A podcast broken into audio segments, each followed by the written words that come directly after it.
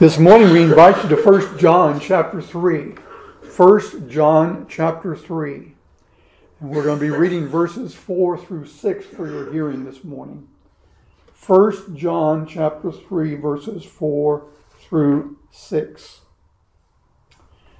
John the apostle he writes beginning with verse 4 whosoever committeth sin transgresseth also the law for sin is a transgression of the law. And you know that he was manifested to take away our sins, and in him is no sin. Whosoever abideth in him sinneth not. Whosoever sinneth hath not seen him, neither known him. May the Lord add his blessing to the reading of these verses this morning. I'd like for us to continue here in First John once again this morning uh, for that of our thoughts. And our subject this morning is sin, the Savior, and sinners. Sin, the Savior, and sinners. As we consider our focus text this morning, I would begin by asking a couple questions. And the first one is what is the connection between the verses before us and the prior text? Secondly, what is John's purpose in writing the things that he does here in these verses, which are our focused verses? And answering these questions, I would have us consider the following three points the connection, the purpose, and the message. The connection. What is the connection? Well, in our previous studies, we've been studying uh, here in uh, 1 John in the latter part of chapter 2 and the first part of chapter 3. And we want to go back and read, starting with verse number 28. John writes in 1 John chapter 2, verse 28, And now, little children, abide in him, that when he shall appear, we may have confidence and not be ashamed before him at his coming. If you know that he is righteous, you know that everyone that doeth righteousness is born of him. Behold, what manner of love the Father has bestowed upon us, that we should be called the sons of God. Therefore, the world knoweth us not, because it knew him not. Beloved, now are we the sons of God, and it doth not yet appear what we shall be, but we know that when he shall appear, we shall be like him, for we shall see him as he is. And every man that hath this hope in him, purify himself even as he is pure. Now, there are several things that we would draw your attention to here in these verses, which are basically the context to the verses that are our focus text this morning. First of all, you'll note that in these verses, which are the context verses, we have that of John addressing his audience as little children or as that of dear children. He's addressing that of the whole community at that point in time of believers. And as he addresses them, he calls upon them to abide in him. That is, abide or continue in, uh, continue walking in him in obedience to him, that is, to Christ continue walking in the teaching of Christ, have His Word abiding in Him, to trust in Him. All of those things are involved in that of abiding in Him. And He gives a couple reasons for the command. You'll note there in verse 28, He says, And now, little children, abide in Him, that there's that word of purpose, that when he shall appear, we may have confidence. That's the first purpose there that he calls upon the community of believers to abide in him for. And not be ashamed before him at his coming. There's the second reason. And then if we go on down to verse number 29, you'll note that John writes, If you know that he is righteous, you know that everyone that doeth righteousness is born of him. Here in these verses, or in this verse, John states a fact. And that fact is, is that Jesus, we know that he is righteous, and we know that everyone that is born of him is righteous. And so, in light of these things, he says, abide in him. Abide in him. Continue in him. Continue to trust in him. Continue to obey him. Continue to walk in that path of obedience. Walking in the light. Walking even as he walked likewise. As we come into chapter 3, it seems as if that John changes course here, but really he doesn't if one looks closely at these verses. Yes, he deals with that of the wondrous love uh, of the Father here in these verses, and truly that love is wonder, wondrous. He also deals with that of the fact that the world does not know us because they didn't know him. The world doesn't know us. That is, we who are born of God. They didn't know him, and so therefore we shouldn't expect them to know us.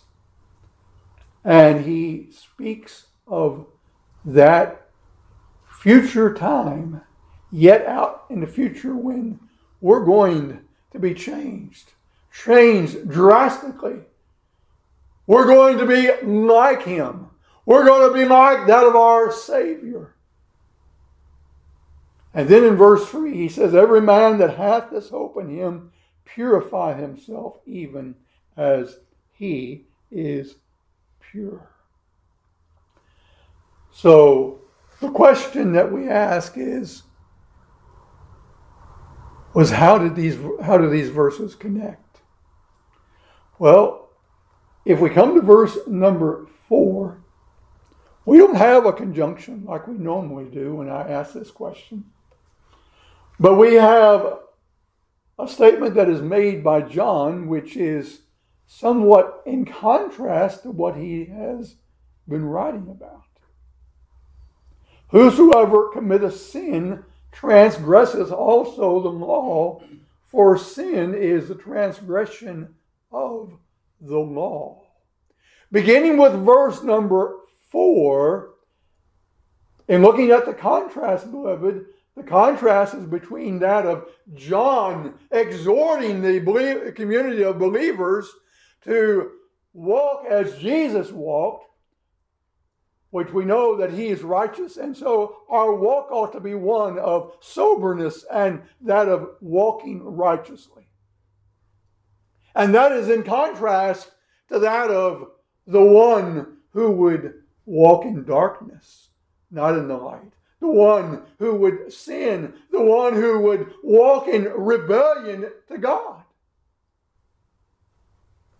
And so, basically, as we look at the context here, we have a context that is one that is kind of it's, it's a contrast between that of John exhorting the believers to walk in the manner in which they ought, and then that of warning or calling upon them not to walk in the opposite direction, the opposite way. For he says, Whosoever, whosoever committeth sin transgresses also the law, for sin is a transgression of the law. And you know that he was manifested to take away our sins, and in him is no sin. Whosoever abideth him sinneth not. Whosoever sinneth has not seen him, neither known him. As we Take note of these verses. There is a predominant theme in these verses, which are our focus verses, and that predominant theme is that of sin, that of transgression, that of darkness that John deals with. And it's in contrast to that of what he has been writing about, that of continuing in Jesus, walking in the light.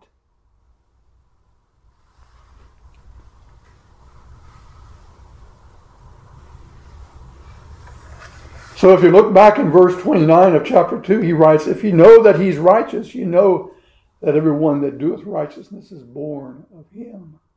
Those who are born of God, they are righteous. They live righteously. They walk righteously. And then in verse number three, at the very end of it, he says, And every man that hath this hope in him purify himself, even as he is pure.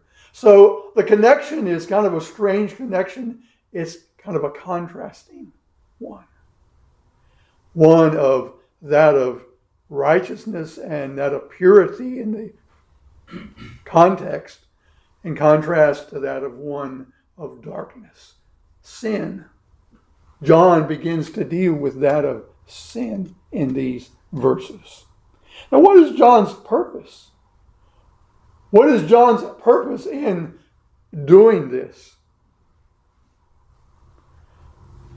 You might remember back several weeks ago when we began looking at First John here for just a little bit, that we made reference to the fact that there were those who were amongst these believers, who had come in amongst these believers, and they didn't believe that there was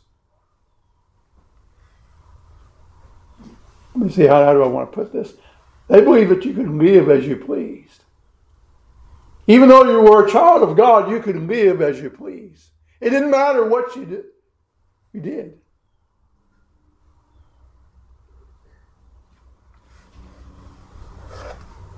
Which, if you remember back several weeks back, we were in Romans 6, where Paul asked a question he had made the statement where grace, where sin abounded, grace did much more abound. And then he asked the question, shall we continue in sin that grace may abound? And he said, God forbid.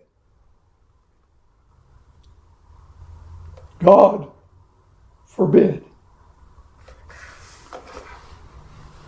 Well, here in John's day, there were some of those that had come amongst that of these believers, teaching it's all right. And so, John here, he is pressing upon the believers that of their duty. And then also, in the process, he is dealing with that of the issue of sin. Sin, as far as the believer is concerned, and how it ought not to be.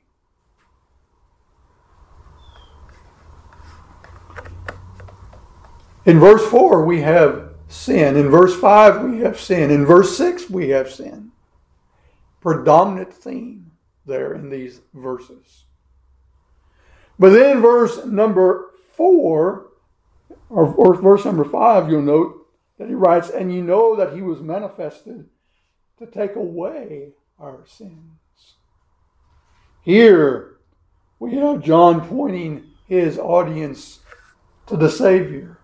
We have John pointing his audience to the one who was able to take care of sin, who has taken care of sin, and who takes care of sins for those who are believers. Earlier, he had said, We have an advocate with the Father, even Jesus the righteous. He had said, If we confess our sins, he's faithful and just to forgive us of our sins. But John wants his, his believing community to know that sin is not something that is to be predominant in the life of a child of God. And so now he deals with that. In verse number six, he says, Whosoever abideth in him sinneth not, whosoever sinneth has not seen him, neither known him. There we have that of sinners. And if you look closely at that verse, you'll note we have two types of sinners, which we'll look at in just a moment when we get to that verse.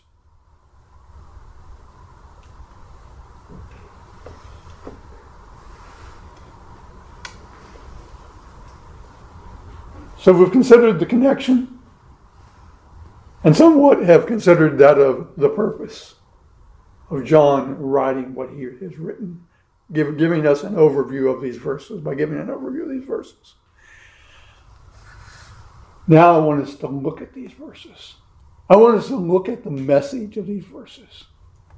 What John is actually telling us and telling those to whom he is writing to his audience. In verse number four, John, he writes, Whosoever committeth sin transgresses also the law, for sin is the transgression of the law. Sin, not a popular subject. One you hear very little about in not of our day and time. We know. We know that for a fact, don't we? And yet, beloved, the Bible speaks throughout about sin. Sin, what it is, what it does, and what the results are. And beloved, all of it is bad. All of it is bad.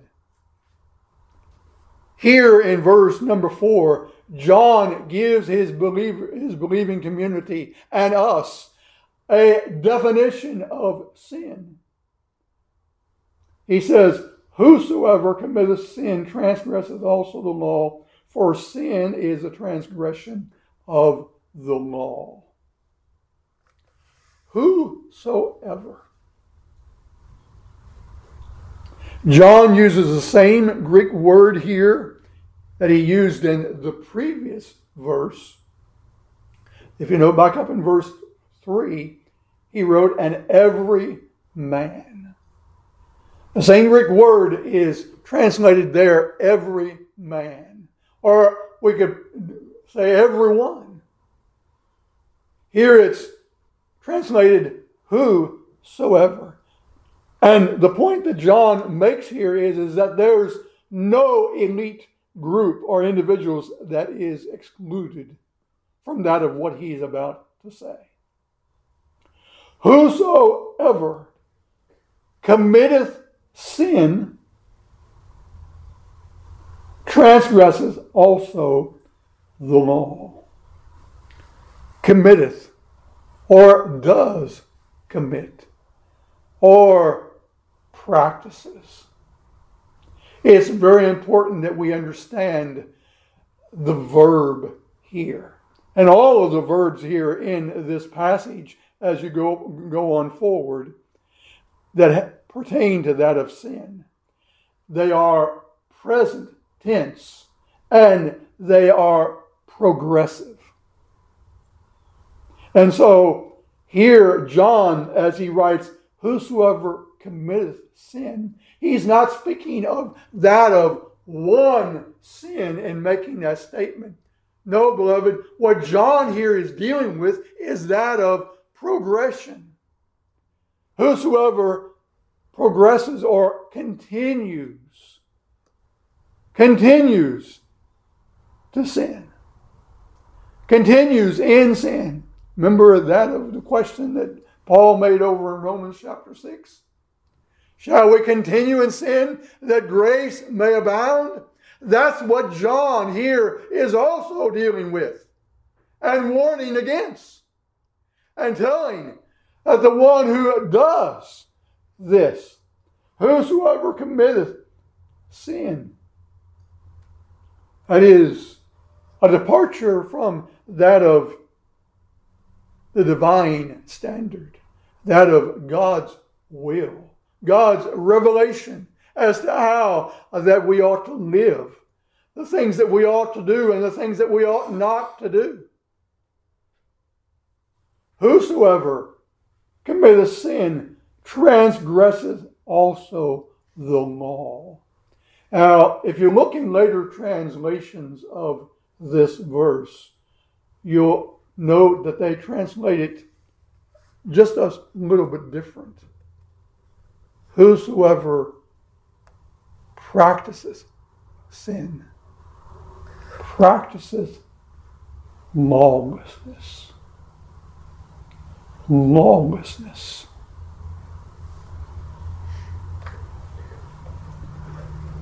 Sin is a departure from the divine standard.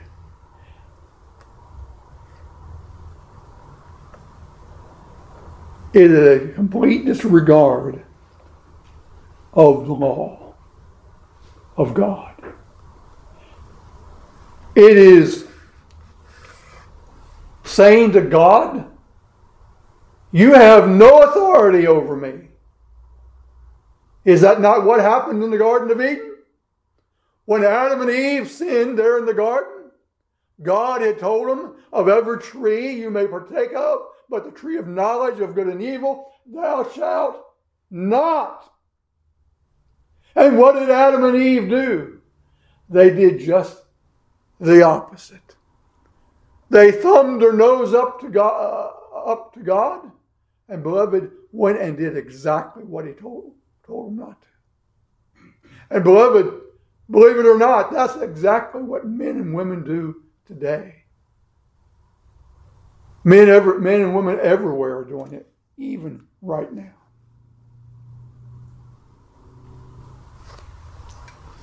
It's an attitude that I'm the one that is in charge. It's an attitude that I'll not have anyone else to tell me what to do.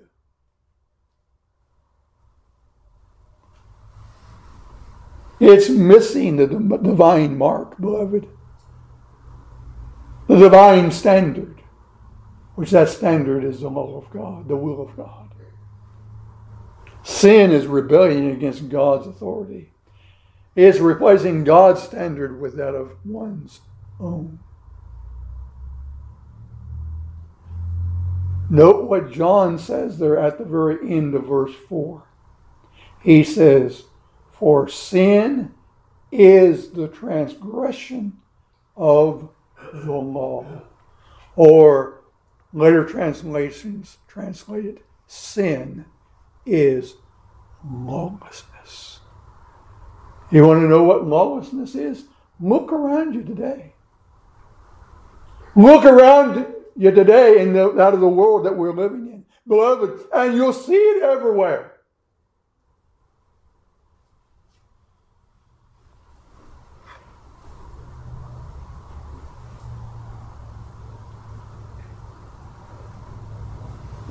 So we have sin.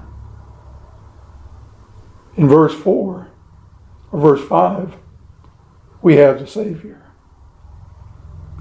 And you know that He was manifested to take away our sins, and in Him is no sin. And you know John here is writing to believers in Jesus Christ. He's called them dear children. And he says unto them, You know. And what he tells them that they know is something that is basic. It's something that everyone who is a child of God knows.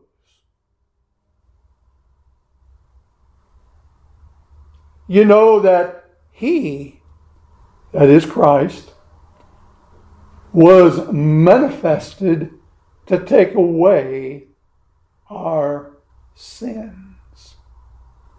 He was manifested. In other words, John here is telling us that he was revealed. He was made known. And he tells us there was a reason or that of a purpose as to why he was manifested or made known, revealed. And what it was that? He says, And you know that he was manifested to take away our sins. Or to lift up, remove our sins. And I want you to draw your attention to the word sin there. It's in the plural. It's in the plural here. Oh, beloved, what a load it was that Jesus lifted up. What a load it was that he bore. Beloved, when he went to the cross, when he hung there in between heaven and earth, and beloved, God placed upon him, he laid upon him the iniquity of us all, that of our lawlessness, that of our, beloved, snubbing our noses unto God. And saying, We'll not have you to reign over us.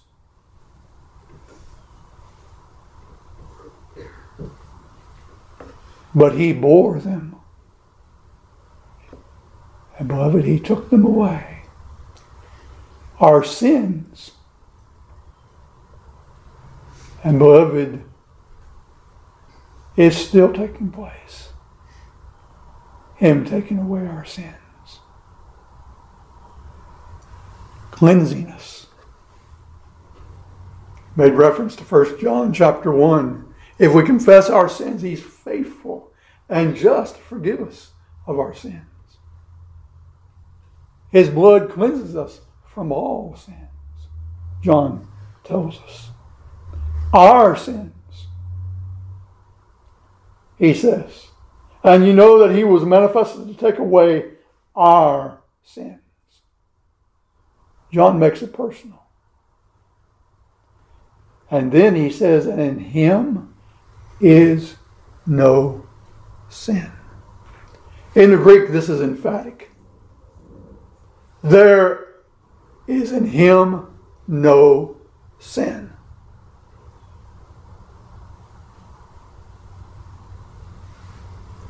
Writer of Hebrews wrote, and we'll turn there, Hebrews chapter 7.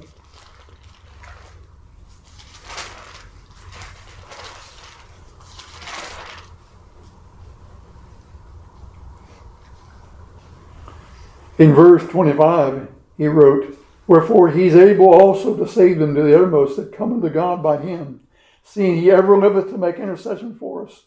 For such a high priest became us, who is holy, harmless, undefiled, separate from sinners, and made higher than the heavens. Note how our Savior is described here.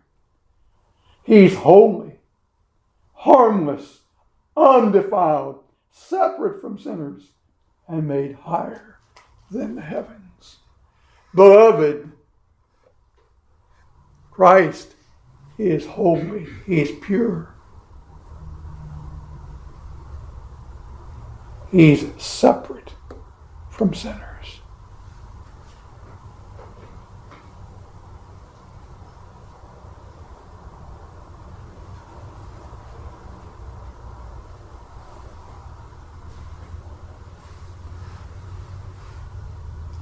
In verse 6, John writes, Whosoever abideth in him sinneth not. Whosoever sinneth has not seen him, neither known him. Whosoever abideth in him. There we have that same word, whosoever. In other words, there's no elite group that's exempt.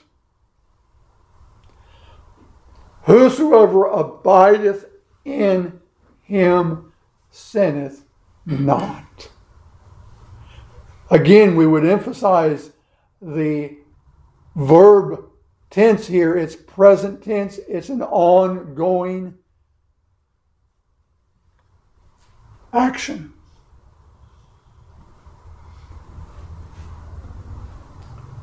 Whosoever abideth continues in him sinneth not.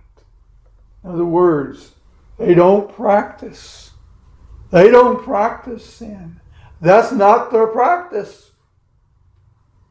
Whosoever sinneth or practices sin hath not seen him, neither known him. They have not seen him by faith, nor have they,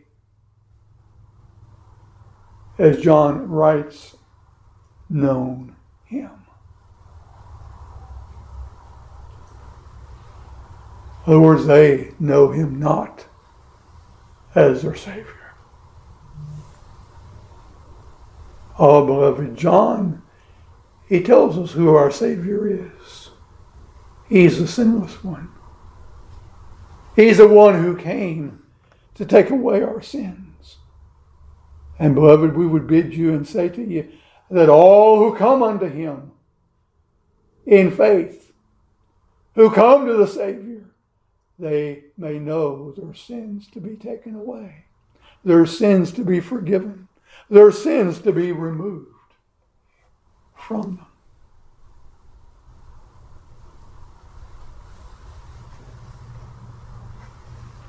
I would ask you this morning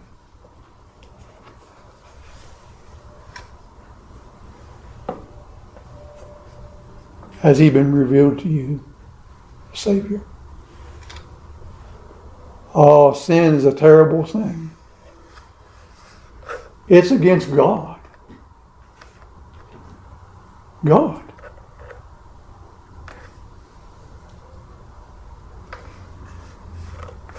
And the consequences are terrible. Beloved, in Jesus Christ, the Savior, there is forgiveness and there is hope. Everlasting hope. All right. Let us stand and we'll have a old hymn on the back of the bulletin.